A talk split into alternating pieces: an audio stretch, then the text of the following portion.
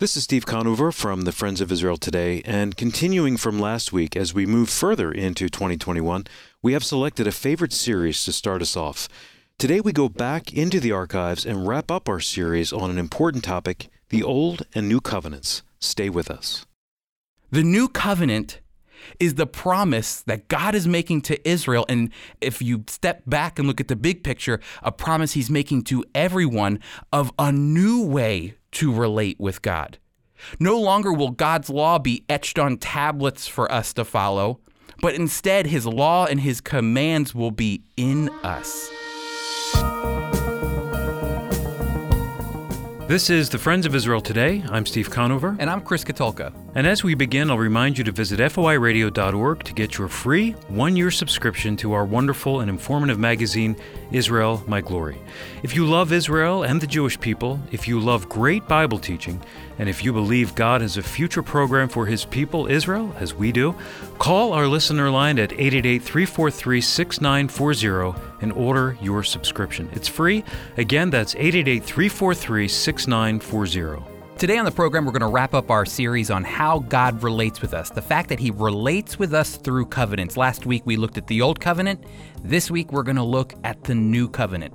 And then we're going to continue talking about the recent UN resolution that was brought against Israel, and then finally, apples of gold. But first, veteran Israeli archaeologist Gabriel Barkai was recently almost kicked off of the Temple Mount in Jerusalem by Islamic guards for calling it the Temple Mount. Barkai was leading a group of American students around the holy site, calling it the Temple Mount, since it's the place historically where the Jewish temples once stood. But Islamic guards demanded he call it by its Muslim name, Haram al-Sharif, threatening removal. One of the students said, "We couldn't use the words Temple Mount," was in a way saying that the Jewish people don't have a connection to the land, which I think borders on problematic. It certainly is problematic, my friends. This action shows how many are attempting to simply erase Jewish history from its most sacred site, the Temple Mount. Well, thankfully, we can trust the Lord to continue sustaining His people. Thank you, Chris. To listen to past programs or to read our notes for today's show, visit foiradio.org.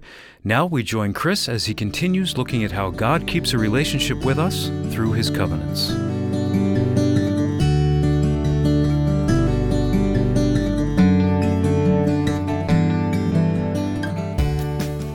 So we've been going through this idea of how God relates to us and maintains a relationship with us.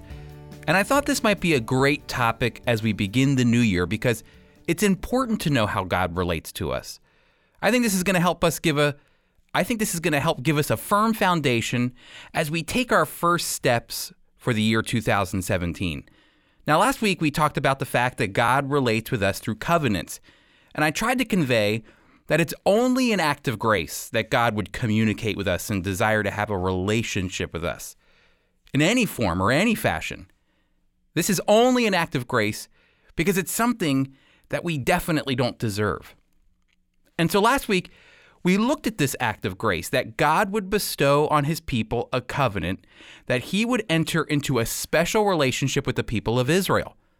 And this covenant is called the Old Covenant, and sometimes it's referred to as the Mosaic Covenant. And there were some features of this covenant that we looked at. First, that faith is a binding factor of this covenant, a faithful relationship to God, and that you have faith in Him because faith becomes the driving force of this relationship. Believing and trusting in Him become the bedrock of this covenant. Another concept that you see in the Mosaic Covenant is that from this faith that we have entered into is that God gives us a purpose. God gave Israel a purpose. Notice they didn't have to enter into this relationship. You can see this in Exodus chapter 23 and 24. God actually gives them a choice. However, when they, by faith, enter into this covenant, God then gave them a purpose to become a kingdom of priests. The idea that God was going to use Israel to be a conduit by which He would communicate His message to the world. Again, another beautiful act of God's grace. And finally, as an outworking of this covenant that He makes with Israel, Israel should have had a desired obedience to follow God in this relationship, a desired obedience to strive to follow the laws that God had given to the nation of Israel. But the problem with the Old Covenant, as I said last week, was not God, or it wasn't even the laws that he made. It wasn't the Mosaic Covenant, the Old Covenant. Instead, the problem was us. In our human flesh, there is no way that we could physically obey all of the different elements of the law that God laid out. It was impossible for us to do. So if you would like to go back and listen to the first message on how God relates with us, you can just go to foiradio.org, and there you'll find last week's show for you to listen to. But listen to this. This was the reason God was going to make a new covenant, a new promise. And this new covenant was going to be much different from the old covenant, the old promise that he made with the nation of Israel.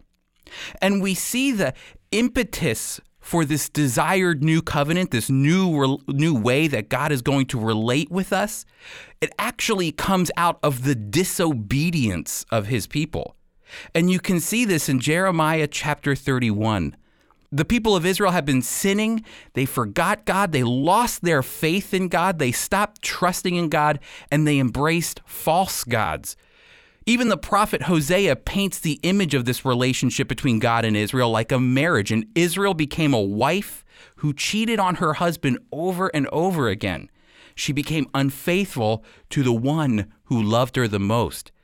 And so when you hear what the prophet Jeremiah is going to say in Jeremiah chapter 31, we're going to see a complete change in the way that God wants to relate with his people.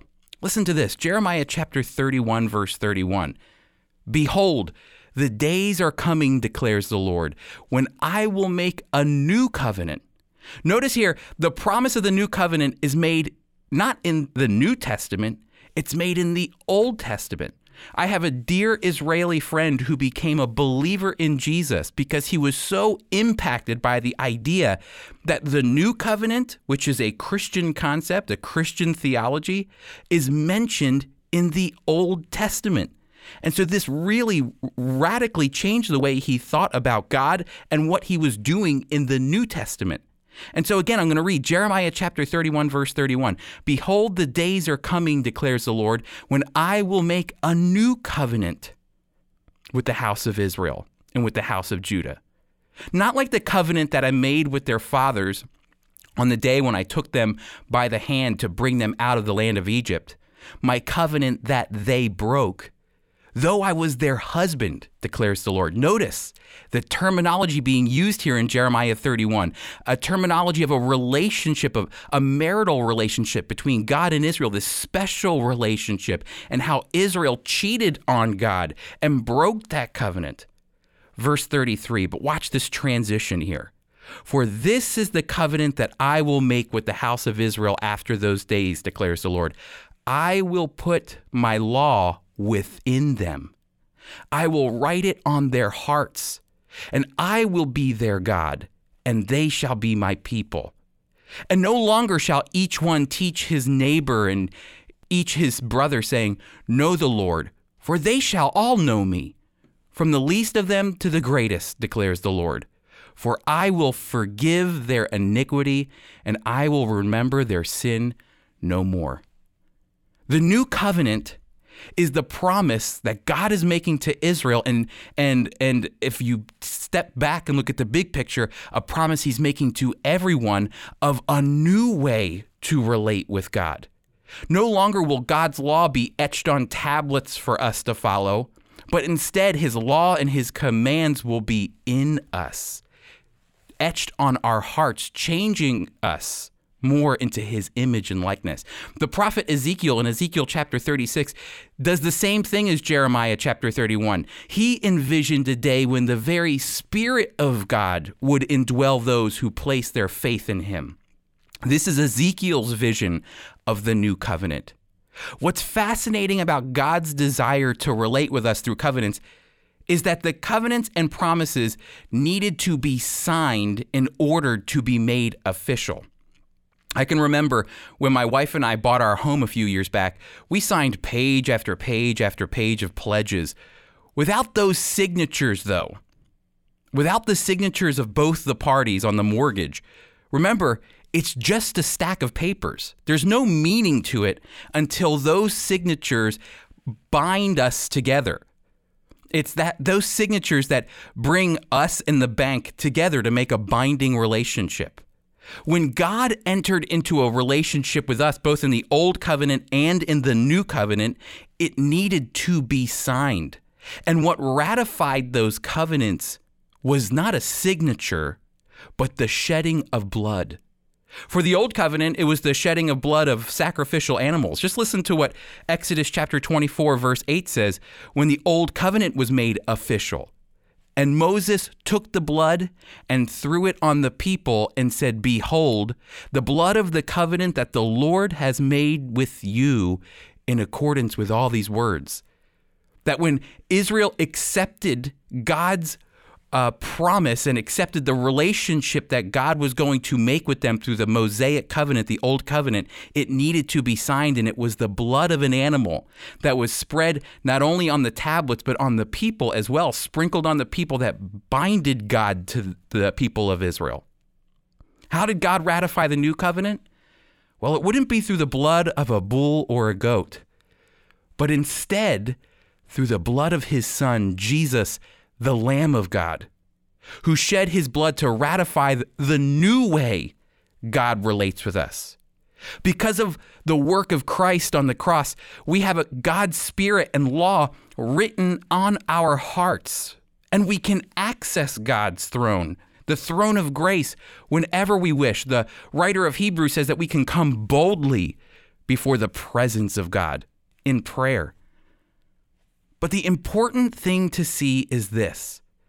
First, to enter into the new covenant, we must place our faith in Jesus, the one who made the covenant possible. Second, from this faith, is it sounding familiar? In Christ, God gives us a new purpose.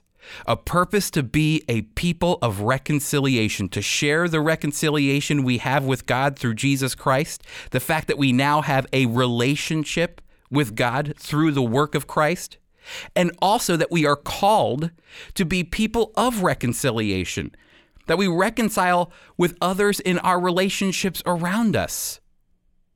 And finally, out of love and gratitude that God would even seek to have a relationship with us, we should have the desired obedience to follow and trust him. My friends, if we can just begin to grasp the gracious act of God, that he would reach his hand out and desire to have a personal relationship with us, I think we'll set ourselves up for a year of great spiritual growth.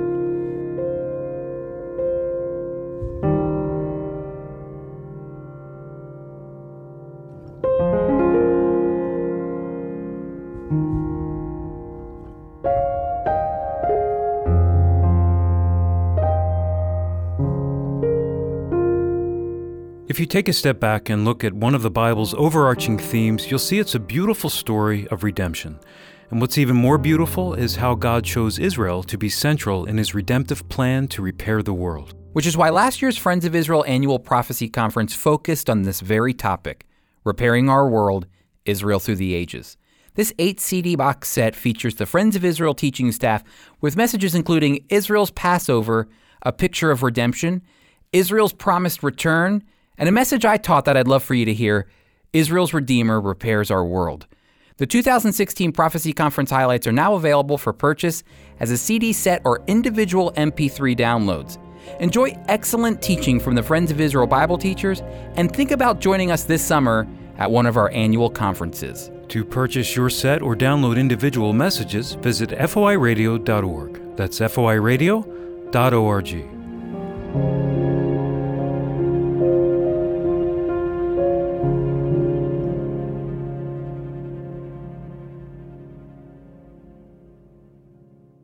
Last week, we reviewed the recent UN resolution against Israel that went after Israel's settlement building in the West Bank and East Jerusalem, essentially calling all the Jewish people that live in the West Bank and East Jerusalem illegal residents with no legal validity.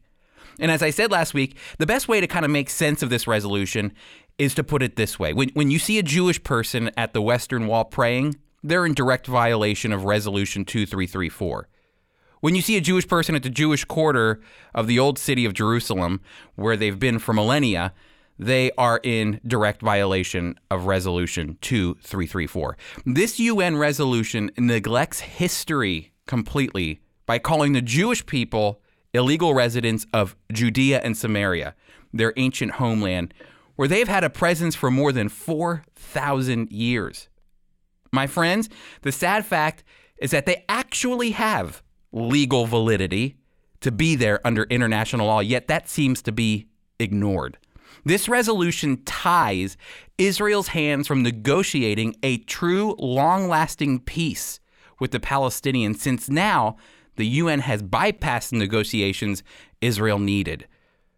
But for this segment, I wanted to talk about some of the dangers of forcing a Palestinian state right now. I've always been surprised to hear how world leaders from democracies all around the world push for a Palestinian state now. You know, it's as if they get no special intelligence. They just want to help create a state because they believe the creation of a Palestinian state will simultaneously bring peace to the region.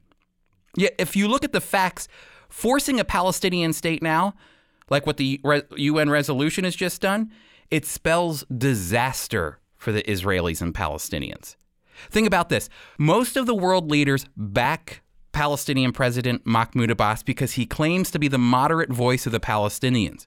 However, if you look at Abbas's approval ratings among Palestinians today, you'll find a massive discrepancy.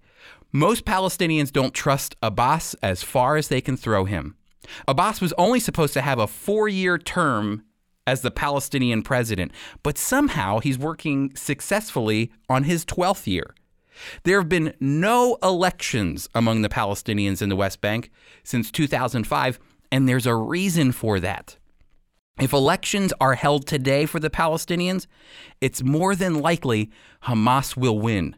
The same terrorist organization that won elections in 2006 in the Gaza Strip. And today, as a result of those elections, tens of thousands of rockets have been fired from Gaza into Israel. Imagine if Hamas wins elections in the West Bank. Now, Tel Aviv and all of its surrounding suburbs and the Israeli airport, the Ben Gurion International Airport, are easy targets of terror. And on a governing level, forcing a Palestinian state now could seriously put Israel in a difficult situation. Another reason Palestinians aren't ready for a state, their children. In Israel, children are educated to embrace peace among the Palestinians. They educate their children on the history of the Palestinian people from a factual perspective and teach their children to treat Palestinians with dignity and respect, with the understanding that war is necessary at times, but war isn't the answer. It's not the goal. Peace is the goal. Palestinian children, on the other hand, are being educated in schools to hate Jews and Israelis. They uphold and value the name of terrorists who kill innocent Israeli lives. For instance, the Palestinian Soccer Organization named some of its teams in honor of Palestinian terrorists. So when kids root for their favorite soccer team, it's tied directly to terrorism. And instead of educating their children on the facts of who the Jewish people are and their history in the land and the history of the modern state of Israel, they teach them lies on their history to delegitimize them. Even if the Palestinians change the way they educate their children right now, today, it would still take a whole generation of unraveling all of the anti-Semitism that is present in the minds of Palestinians. Folks, Palestinians have a long way to go before Israel could ever attempt to help create a peaceful existence between the two of them. And here's my closing thought. Now is not the time to force a Palestinian state. The UN and major Western powers should be more aware of the dangers of ramrodding a two-state solution through right now. Now, Apples of Gold, a dramatic reading from the life and ministry of Holocaust survivor Svi Kalischer. Recently, a rabbi asked if I knew an electrical repairman to do some work at the yeshiva. "I'll do it," I replied. I agreed to do it because of the great opportunity to witness for the Lord. So I went with him to the yeshiva. When I finished, the rabbi asked, "How much should I pay you?" I replied first. "Can you make me a cup of tea?" The boys began to ask me questions concerning why I did not belong to the yeshiva. When the rabbi returned with a cup of tea, he also asked me questions.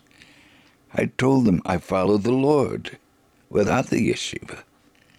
"How?" one asked.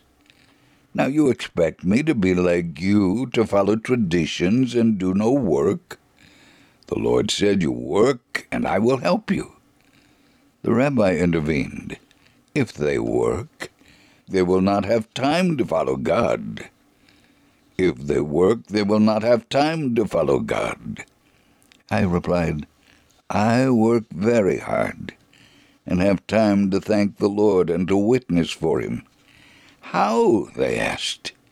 "You saw me work here. I also have time to tell you something special about the Lord." "What can a man like you tell us about the Lord?" one asked. "I can tell you things you have never heard." "No, it cannot be." "Have you ever heard about the Son of God?" I questioned. "You are crazy. From which book did you take this funny story?" "From the Bible," I replied. "Do you believe in the Bible?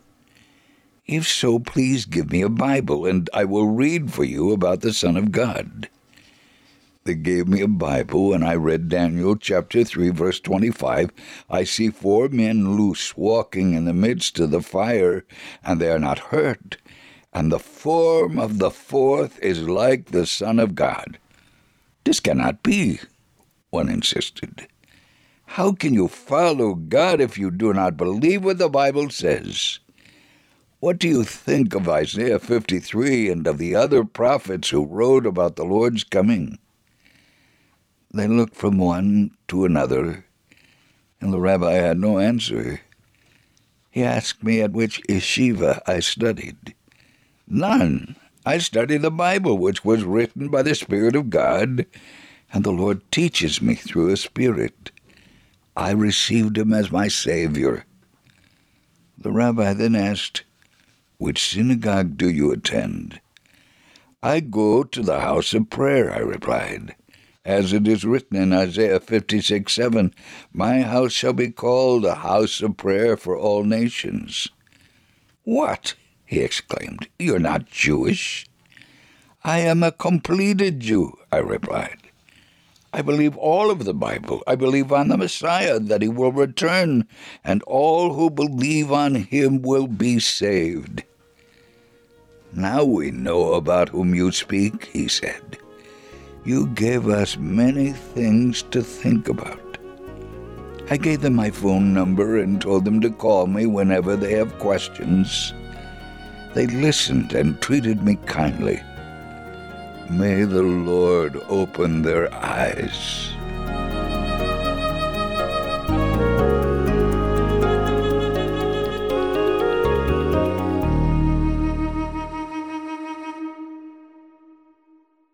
I'll remind you once more that our latest conference audio set series is available for purchase.